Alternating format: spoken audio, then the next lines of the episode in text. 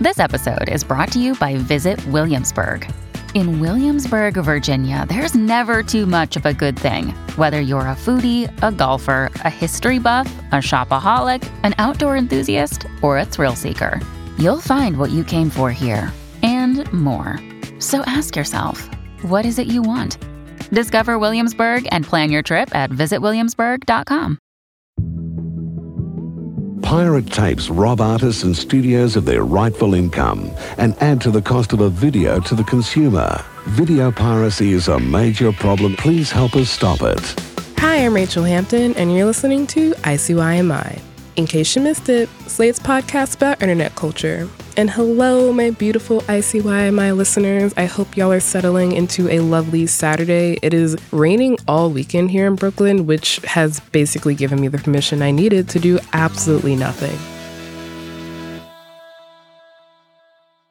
Speaking of giving and receiving permission, I was thinking recently about the first and let's say last time I committed a crime. Allegedly. I was talking to my mom on the phone and she reminded me of this laptop I had when I was thirteen or fourteen that I managed to get a virus on. And by managing to get a virus, I mean that I rendered this laptop absolutely unusable. I can still, in fact, very vividly remember the absolute panic I felt when I told my mom what had happened. And her first question was, of course, what were you doing on this laptop? And I had to tell her that I was trying to illegally download a book that I wanted to read. Yeah, I somehow managed to get one of the worst viruses our computer repair guy had ever seen, not because I was watching porn like a normal teenager, but because it was ten p.m. and I desperately needed to read the next book in PCCast House of Night series. Yes, it's about vampires. No one should be surprised. I was thinking about this not because I'm haunted by my mistakes every single night as I try to fall asleep, or at least that's not the only reason. The other reason, the relevant reason to y'all, is because that virus gave me a pretty strong aversion to pirating, an aversion that I think I might need to start getting over.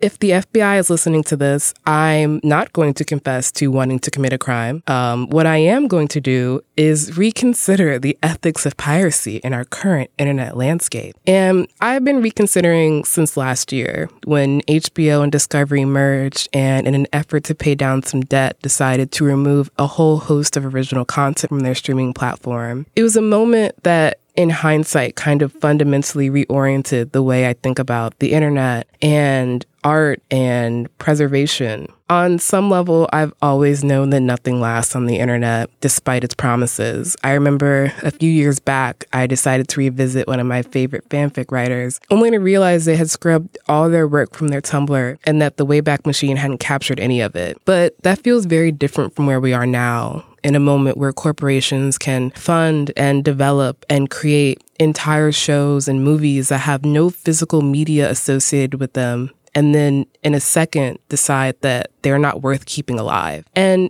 if that's the moment we're in, doesn't it kind of just make a little bit of sense to find ways to keep these things alive, even if it means returning to Pirate Bay? Like I said, I've been thinking about this for a while, and so I thought I might export some of the moral and ethical squishiness of digital piracy to someone who is smart and empathetic and who coincidentally just did an episode about Napster, the short-lived peer-to-peer file-sharing app that was once described as a haven of piracy. After a short break, I'll be back with Sarah Marshall of You're Wrong About, and we're going to discuss the past, present, and future of pirating on the internet. It's a great conversation, and I hope you enjoyed as much as I did. Tired of not being able to get a hold of anyone when you have questions about your credit card? With twenty-four seven, U S-based live customer service from Discover, everyone has the option to talk to a real person anytime, day or night. Yes, you heard that right. You can talk to a human on the Discover customer service team anytime. So the next time you have a question about your credit card, call one eight hundred discover to get the service you deserve. Limitations apply. See terms at discover.com slash credit card. This episode is brought to you by Shopify. Forget the frustration of picking commerce platforms when you switch your business to Shopify, the global commerce platform that supercharges your selling wherever you sell. With Shopify, you'll harness the same intuitive features, trusted apps, and powerful analytics used by the world's leading brands. Sign up today for your one dollar per month trial period at shopify.com slash tech, all lowercase. That's shopify.com slash tech. This episode is brought to you by Progressive Insurance. Hey, listeners, whether you love true crime or comedies, celebrity interviews, news, or even motivational speakers, you call the shots on what's in your podcast queue, right? And guess what? Now you can call the shots on your auto insurance, too. Enter the Name Your Price tool from Progressive. The Name Your Price tool puts you in charge of your auto insurance by working just the way it sounds. You tell Progressive how much you want to pay for car insurance. Then they'll show you a variety of coverages that fit within your budget, giving you options. Now, that's something you'll want to press play on. It's easy to start a quote, and you'll be able to choose the best option for you, fast. It's just one of the many ways you can save with Progressive Insurance. Quote today at Progressive dot com to try the Name Your Price tool for yourself and join over twenty-eight million drivers who trust Progressive. Progressive Casualty Insurance Company and Affiliates. Price and coverage match limited by state law. And I'm back with Sarah Marshall, host of the podcast You're Wrong About, which re-examines infamous moments and figures in our history, from the Donner Party to preppies to that time Tom Cruise jumped on Oprah's couch. She also hosts the You Are Good podcast, which describes itself as a feelings podcast about movies, which is maybe one of the best podcast descriptions I've ever read. She's also guest hosted an episode of I C Y M I almost exactly a year ago called The Girl Bossification of Casual Sex. Sarah, thank you for coming back for what is apparently our new yearly tradition. How are you? I'm great. Thank you so much for having me. I'm excited to do this again next year.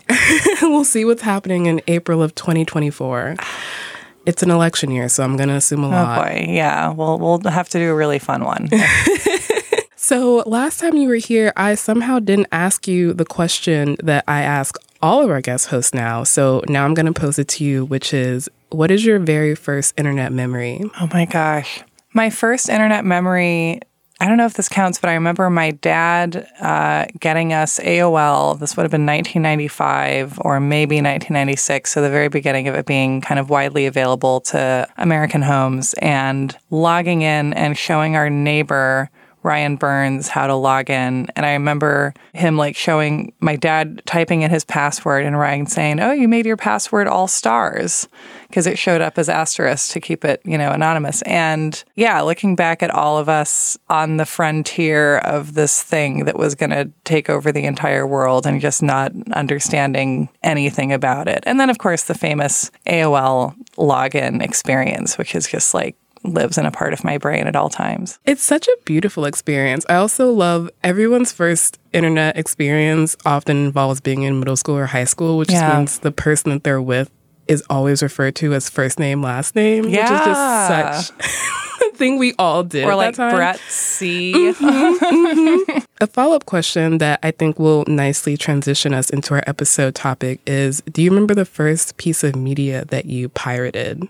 Yeah, the first software I did this with, again, my uh, my friend showed me how to do this in eighth grade. We had moved away and then came back to where we had originally lived in Portland, Oregon when I was thirteen. And so I reconnected with my best friend from grade school, and she was downloading music, and she taught me how to use, I think, Kazaa at the time. And then I was using LimeWire, I think, in high school. And it, it might have been the song Sail Away by David Gray, or like Sail Away With Me. Not Sail Away by Styx or whatever, but like this like very kind of adult contempo, like sad sack rom-com oriented song that I had heard on Kink F M.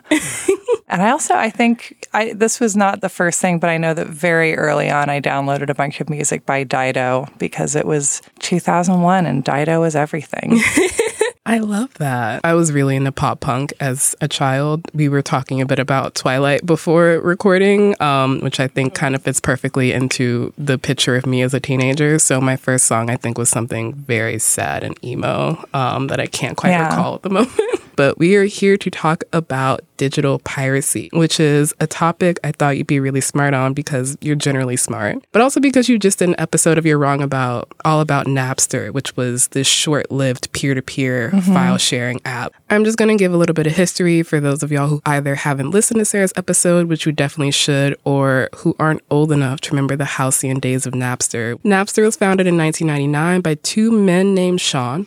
And like I said, it was a peer-to-peer file sharing app, specifically M P threes.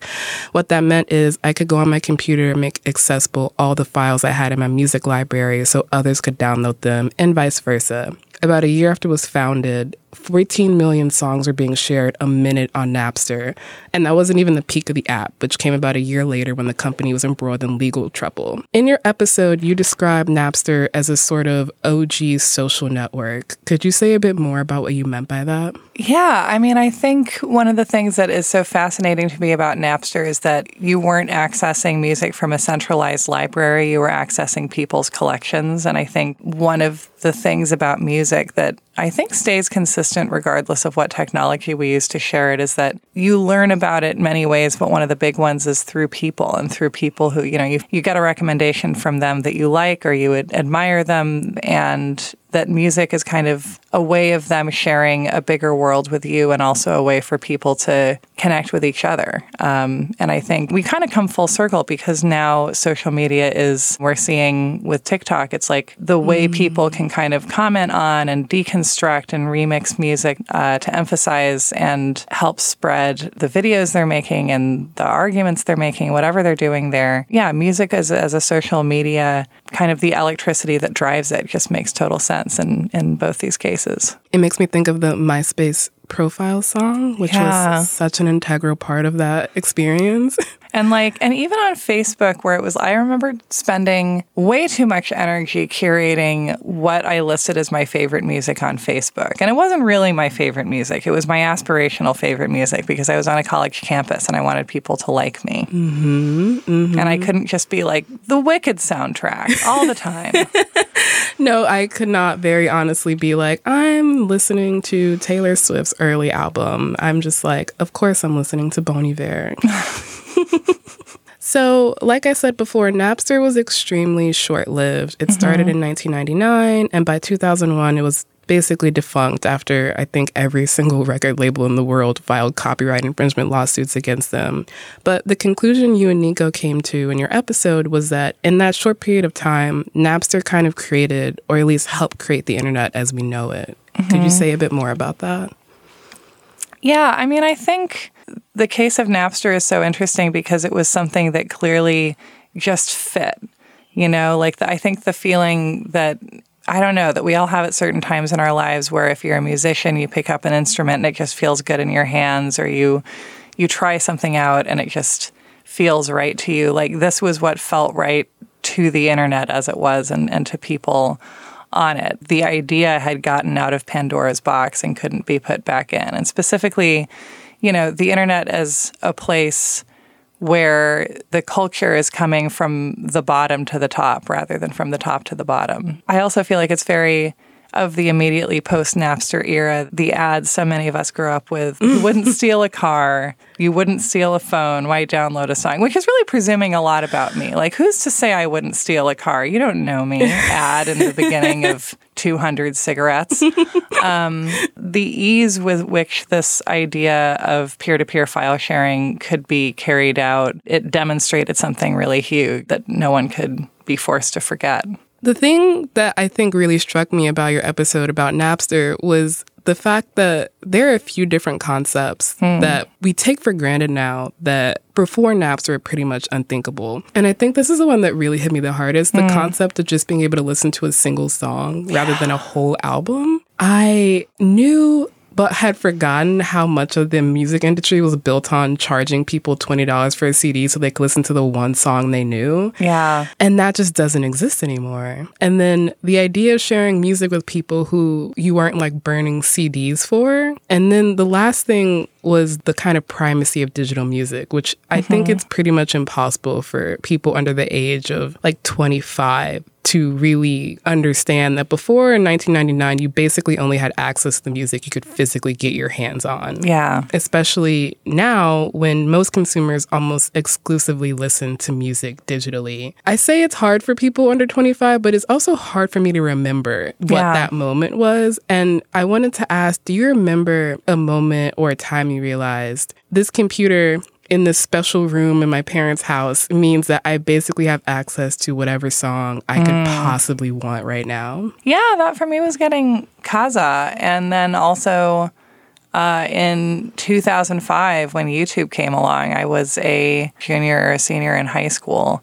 And I mean, that was a whole other thing too, because of course that when YouTube first entered many of our lives, I think a lot of us were enchanted by how we could use it for nostalgia purposes. And the things I first remember watching were old segments on Sesame Street that I like half remembered mm. from when I was a little kid, and the like sort of Philip Glass animations and things like that. But yeah, the, the Kazaa moment was this incredible sense of power as a as a thirteen-year-old. And also, you know, that it, it kind of, that it has happened in stages, because with Kazaa, it was like stuff would be mislabeled, stuff would be hard to find. You would, you know, you had to kind of sift through search results, because it would often be the thing that you wanted would be buried somewhere at the bottom. And there would just be stuff that you couldn't get there regardless. But I feel like it's impossible to overstate I, how important it is for kids to be able to access music without having to get their parents to mm.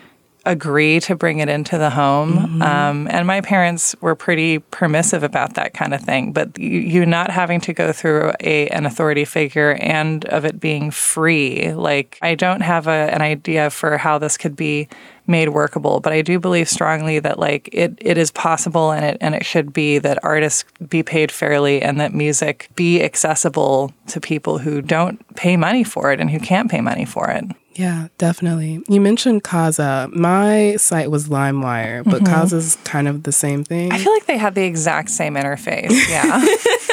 I'm sure that like Kazaa went down and LimeWire stepped in to take its place. And yeah. Yeah, man, I can really just picture that like two-dimensional lime cut in half in yes. my mind right now. Love that lime. And like the top, like I remember it was like two kind of segments of the screen. Mm-hmm. Yeah. yeah. So you have like your search results on top and your downloads yes. on bottom. Yes. Yeah. Yes. So one of the reasons, in fact, probably the primary reason Napster died was because it was a haven of piracy. Many other havens popped up in its aftermath. We mentioned LimeWire and Kazaa. But And let me know if you agree. It feels like there was a time period where I basically just stopped pirating. Yeah. And it was around the advent of streaming services when actually owning a copy of something felt a lot less important. Mm-hmm. And now I feel like it's time to like regain some of those skills, because, for example, mm-hmm. if you want to watch Drop Dead Gorgeous, it's not streaming anywhere, I think, because of music rights, or, you know, various shows from the, the nineties that either were never released in a, you know, D V D or a streaming way, or took a very long time to get there, often because of music rights. And yeah, I definitely, there was a period when I stopped downloading stuff. I think it was being able to finally afford H B O Max, or at least having friends who afforded it and wanted to share it with me. I don't feel great about the kind of mostly streaming model, because I think it gives us a feeling of power, mm-hmm. and it like gives us the sort of the sense of everything being at our fingertips the way, you know, peer-to-peer file sharing did. But it's actually, you really have no power at all, um, clearly. And I, and we all know that. that, but we just kind of just don't have time to think about it. Yeah, I mean, that was the promise of streaming, especially like when Netflix came up, was that mm-hmm. you could have access to all these titles for a low monthly price. Yeah. And then that changed so rapidly when it became abundantly clear that that just wasn't a sustainable business model for them, mm-hmm. or at least they couldn't have infinite growth doing stuff like yeah. that. And I think it's also, it's fascinating now how we're seeing that inevitably come up in terms of how writers are paid, how mm-hmm. people who make T V are paid. There was a point at which the Screen Actors Guild got a deal for actors' movies to be replayed on T V, which was a new technology at the time. And uh, naturally, the actors did not get the kind of rights of repayment that they should have for their work being replayed on T V over and over. And it feels very similar to what's happening now, where it, you look at people who are paid by sort of how often a show they worked on is streamed on Hulu or something like that, and how it's it's nowhere near what it should be. It's nowhere near fair. Um, and I feel like one of the things that inevitably comes up whenever we have a, a technological leap in terms of how people consume media and how it's distributed, we also have, you know, this kind of Wild West uh, situation where inevitably the people actually doing the work to create media are paid much less than they should be. And then sort of the artist and the people are pitted against each other, or the artist wants to pit himself against the people. And if we look at Metallica and the Napster situation, mm-hmm. but that really it's it's never artist versus consumer. It's always media overlord versus everybody else. Very much so. When you say Metallica versus the people, could you explain a little bit of that? Yeah, so this was basically um, Lars Ulrich of Metallica just decided that he this was a bridge he could not cross and that he was going to help lead the charge against Napster. And it mm-hmm. was just like, not a cute look. mm-hmm. Putting it mildly. Something interesting that I found out while I was preparing for this conversation is that the time period that we were kind of just talking about, where we stopped pirating consistently, mm-hmm. seems to be coming to an end. According to C net, in twenty twenty-two, pirating films increased by about thirty-nine percent compared with twenty twenty-one, hmm. while visits to piracy websites to watch T V shows rose by about nine percent. Mm-hmm. I have some thoughts as to why, including what you're talking about in terms of artists not actually being fairly paid for mm-hmm. what's happening on streaming platforms. But do you have any other thoughts as to why pirating has increased? I mean, if I think about how I relate to, to what's available to me, it's just, I imagine sometimes it's just easier, right? Because you have like nineteen different streaming platforms mm. to watch something on. There's like, you know, aggregator websites where you can search across all of them and see what's where. But like even those can't always keep up, I find. Or like, you can watch something on Amazon Prime, but only if you have the Paramount Plus subscription bundle mm-hmm. or, the, you know, whatever. Yeah. Like, we've gotten to the point where the hassle of it sometimes feels harder than just yeah. doing the illegal thing. It feels like the period, you know, about the thirties in New York City, there were like nine newspapers, mm. probably more. And you know, now live in an era of monopolies, but we have not yet kind of consolidated the streaming service landscape. And when it gets to the point where you have to either be paying for or in the loop with people who are paying for two hundred dollars a month worth of streaming, then like, what's the point? Yeah, there was this moment where before every single broadcasting channel decided to start its own streaming network, yeah. where they were all on Netflix. Mm-hmm. And then I think they realized that that wasn't really helping them at all. And they yeah. were like, what if I started my own thing? And then the promise that we were given that it would replace our cable bundle yeah. ended up becoming another cable bundle. Yeah, and it's the price of a cable bundle, but it's more complicated to navigate. Uh, Drew Gooden, one of my favorite YouTubers, his description of this is that there's eleven, you know, streaming platforms, and they all take turns owning Spider-Man two. Yes. Right? It's so true. It's just a circle, and they're just passing it around. Mm-hmm. Yes, yes, yes.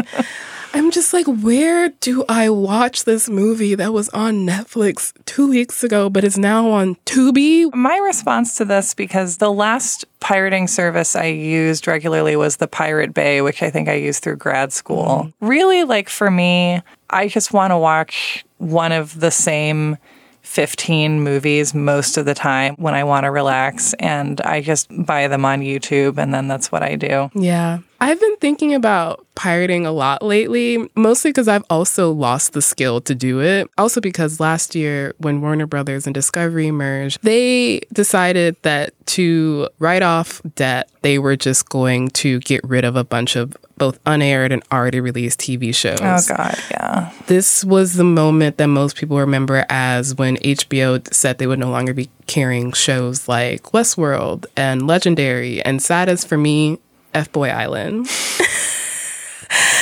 But because these shows are created for streaming, very few of them, if any, have any sort of physical media associated mm-hmm. with them. The thing about The Bourne Ultimatum being taken off Netflix is I can always just buy that on D V D. Mm-hmm. But I don't know if I can buy F-Boy Island on D V D or if I even have the power yeah. to play it. Where's the Criterion set of F-Boy Island? Exactly. With director's commentary. I'm still laughing about the concept of a Criterion Collection version of F-Boy Island, and I might have a new idea to pitch. But while I'm doing that, we need to take a short break. When I come back, I will be joined once again by Sarah Marshall, and we will be talking about piracy. Another day is here, and you're ready for it. What to wear? Check. Breakfast, lunch, and dinner? Check. Planning for what's next and how to save for it? That's where Bank of America can help. For your financial to-dos, Bank of America has experts ready to help get you closer to your goals. Get started at one of our local financial centers or twenty-four seven in our mobile banking app. Find a location near you at bankofamerica.com slash talk to us. What would you like the power to do? Mobile banking requires downloading the app and is only available for select devices. Message and data rates may apply. Bank of America N A, member F D I C. When you need mealtime inspiration, it's worth shopping Kroger, where you'll find over thirty thousand mouthwatering choices that excite your inner foodie. And no matter what tasty choice you make, you'll enjoy our everyday low prices, plus extra ways to save, like digital coupons worth over six hundred dollars each week. You can also save up to one dollar off per gallon at the pump with fuel points. More savings and more inspiring flavors make shopping Kroger worth it every time. Kroger, fresh for everyone. Fuel restrictions apply. Hi, y'all. Hope you're enjoying today's show. If this is your first time listening to I C Y M I, then welcome. I am so thrilled to have you here. In case you missed it, that's what I C Y M I stands for. Also, our show comes out twice a week on Wednesdays and Saturdays. You are currently listening to the Saturday episode.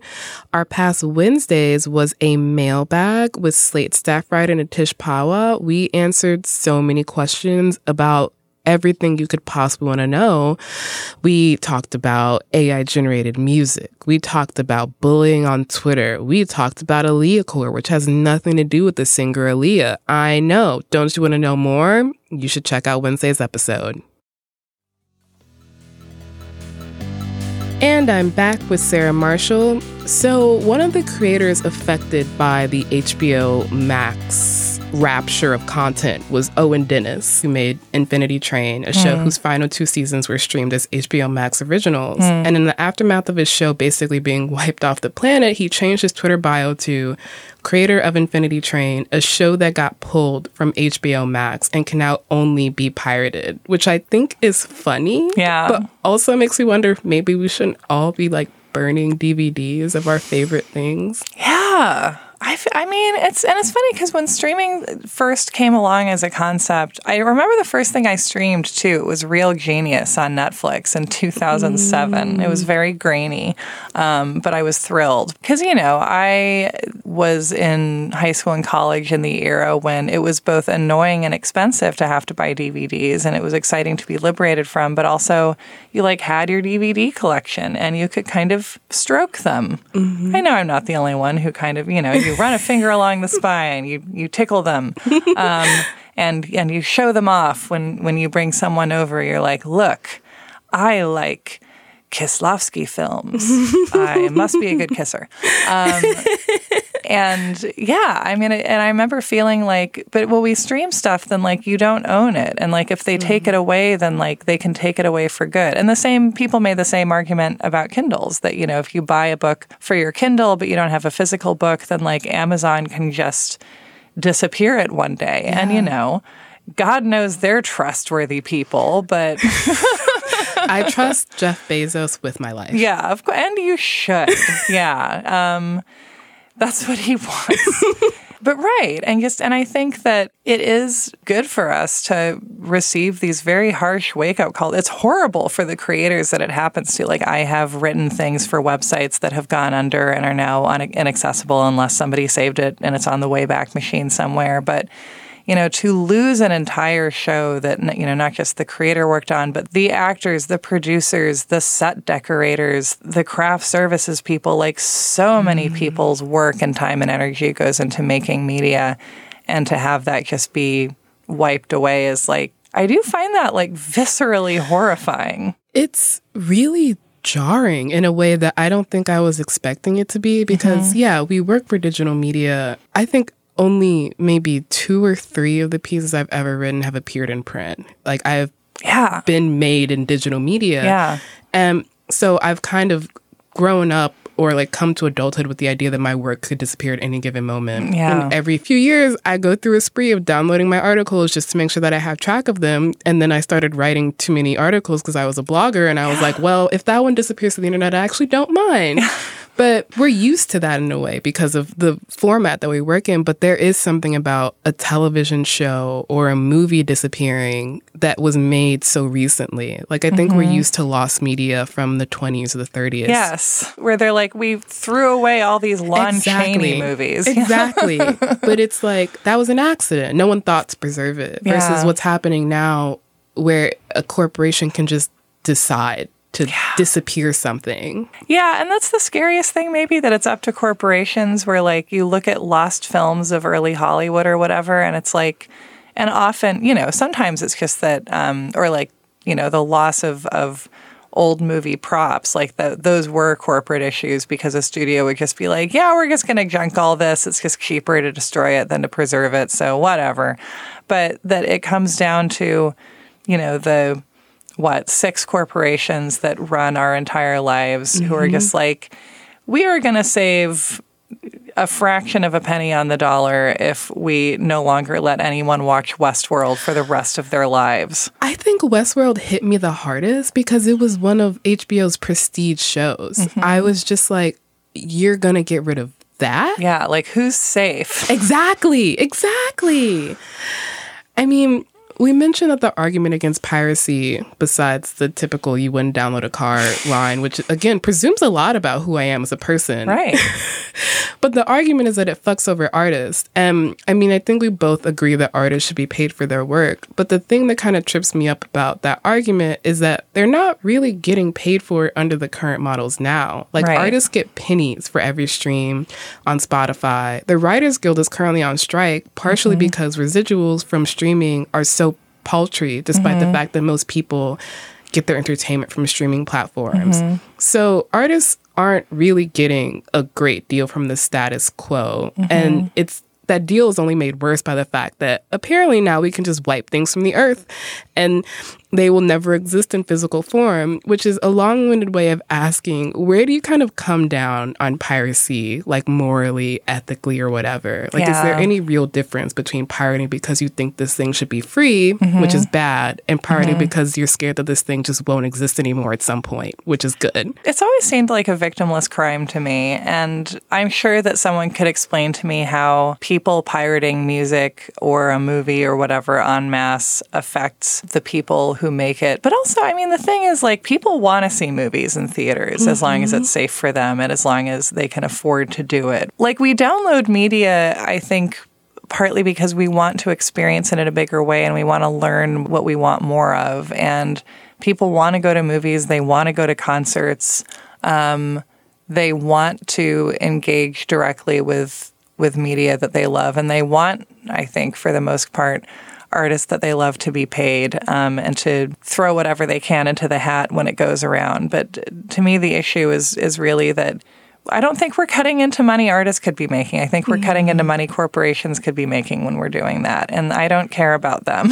Yeah, and this also makes me think of something I found out when I was researching this episode, which is that Radiohead, apparently in two thousand with Kid A, their first album after OK Computer, it was kind of made by Napster because a few songs from it appeared on Napster a few months before the official release date. It was it was basically leaked. But that meant that a lot of people had listened to it by the time the album actually came out.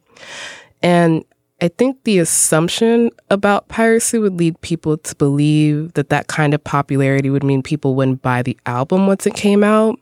But what ended up happening is once the album was officially released a few months after that leak, it charted number one on the Billboard Top two hundred sales chart, which was the first time that it happened for Radiohead. So it seems like, paradoxically, a lot of artists are actually helped by the free promotion and hype that is given by sharing stuff illegally. Yeah, completely. And I mean, I something I find fascinating and have been talking to people about kind of a, around the, you know, the writer's strike is never growing up imagined that so many people with so much power in media would have no real idea of how it works. It's because the people who have the power in media didn't get there by understanding media. They got there by like having their dad be a shoe millionaire or whatever. Succession. Succession. I know. We're all, right. Everyone's being, you know, all these companies companies are being run by Kendall Roy in one way or another. And a show that I hope has never disappeared by H B O, but apparently no one's saying. I was thinking about that. I was like, everyone loves Succession. I just started watching Succession. Could this disappear one day? Because yeah. that'd be wild. Yeah, and just that, you know, that media, I think, is is not controlled by people who understand the resources that go into creating a piece of art or a piece of entertainment. I think media is run by people who uh, fundamentally see an episode of a show or a, or an album or a movie as something like a garment that can be mass-produced. Mm. Making any kind of media, like, you can't do it with the kind of machine-like efficiency that I think the, the people in charge really want. The garment analogy is so smart, because something that I found out recently is that people think that clothes are made by robots, but every single piece of clothing that you wear is made by a human being. Like, yeah. we have not reached the point of production ability where you don't need humans to sew clothes. Mm-hmm. And the reason things are so cheap is not because it's made by machines, but because we have so devalued the labor of garment workers. Yeah. And that's basically what a lot of corporations want to do to media, where you just kind of disappear the effort made into it and say, yeah. this is not even worth saving. I mean, I mean, actually, a great example is, like, I'm wearing, this is my favorite shirt. I bought it at Universal Studios. I just went there. It is my, I panned for gold at Jupiter's Claim, and all I got was this shirt shirt. um, I love that they have note merch there. I was not expecting it. And I and because this is from a theme park, I think it probably costs like thirty-five dollars, mm. which is ridiculous. But, like, if I stole this shirt, like, would the person who made it suffer? Mm. No, they would not. Would Universal Studios suffer? No. Um, would they not get to charge thirty-five dollars for a shirt that the person who made it was paid pennies for? If that. Again, it's like the idea of theft affecting the creator of the thing being stolen feels, from everything I know, just dramatically out of touch with how all of this works. Mm-hmm, mm-hmm. I've been thinking about this in the context of digital media for a while, as we were talking about, especially because, I mean, one of the most common complaints we get about this show is that there are too many ads. And mm-hmm. I'm often like, how do you think these things get made? Mm-hmm. Even as I don't directly see, like, revenue from those ads, but I'm aware that it goes into my paycheck. Yeah. But this kind of world we're living in now, where things can just disappear at the whim of any company, kind of makes me really nervous for my career and my yeah. life, just because there's just a lack of concerted effort to preserve digital archives, which is bad, not just personally, but for democracy. Like, mm-hmm. entire archives of newspapers are disappeared online all the time because someone bought them. Yeah. And I'm curious as to how you think about this as someone both with a deep interest in history mm. and as someone who also has a deep stake in the internet as a medium to kind of disseminate your work. Yeah, gosh, totally. Right. And, like, something I don't think about very much, because I think it's too scary, is, like, everything I've done in podcasting, which is where, like, the bulk of my energy has gone in the past five years, like, not just creatively, but, you know, generally, like, none of that exists physically, mm-hmm. you know?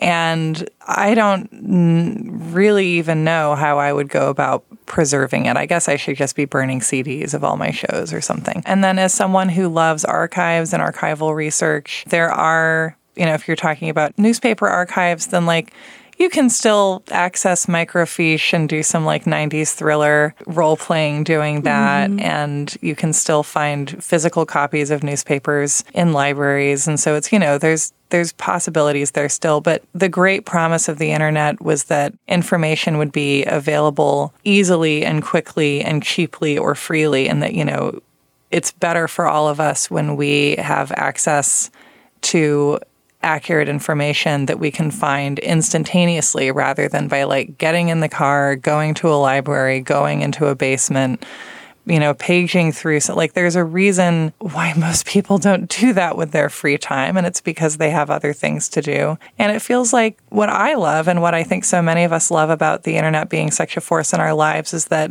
the information that we have access to is one of the positives in all this. And so it only works if that is not being controlled by the people who have all the power um, offline and, and have all the power online.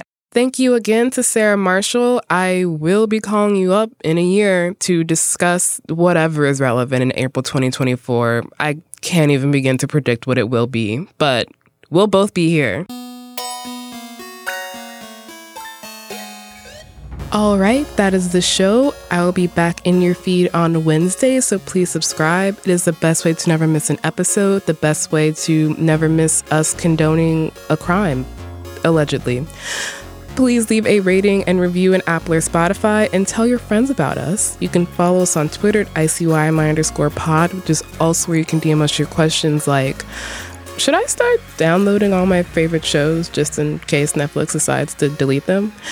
And you can also always drop us a note at ICYMI at slate dot com.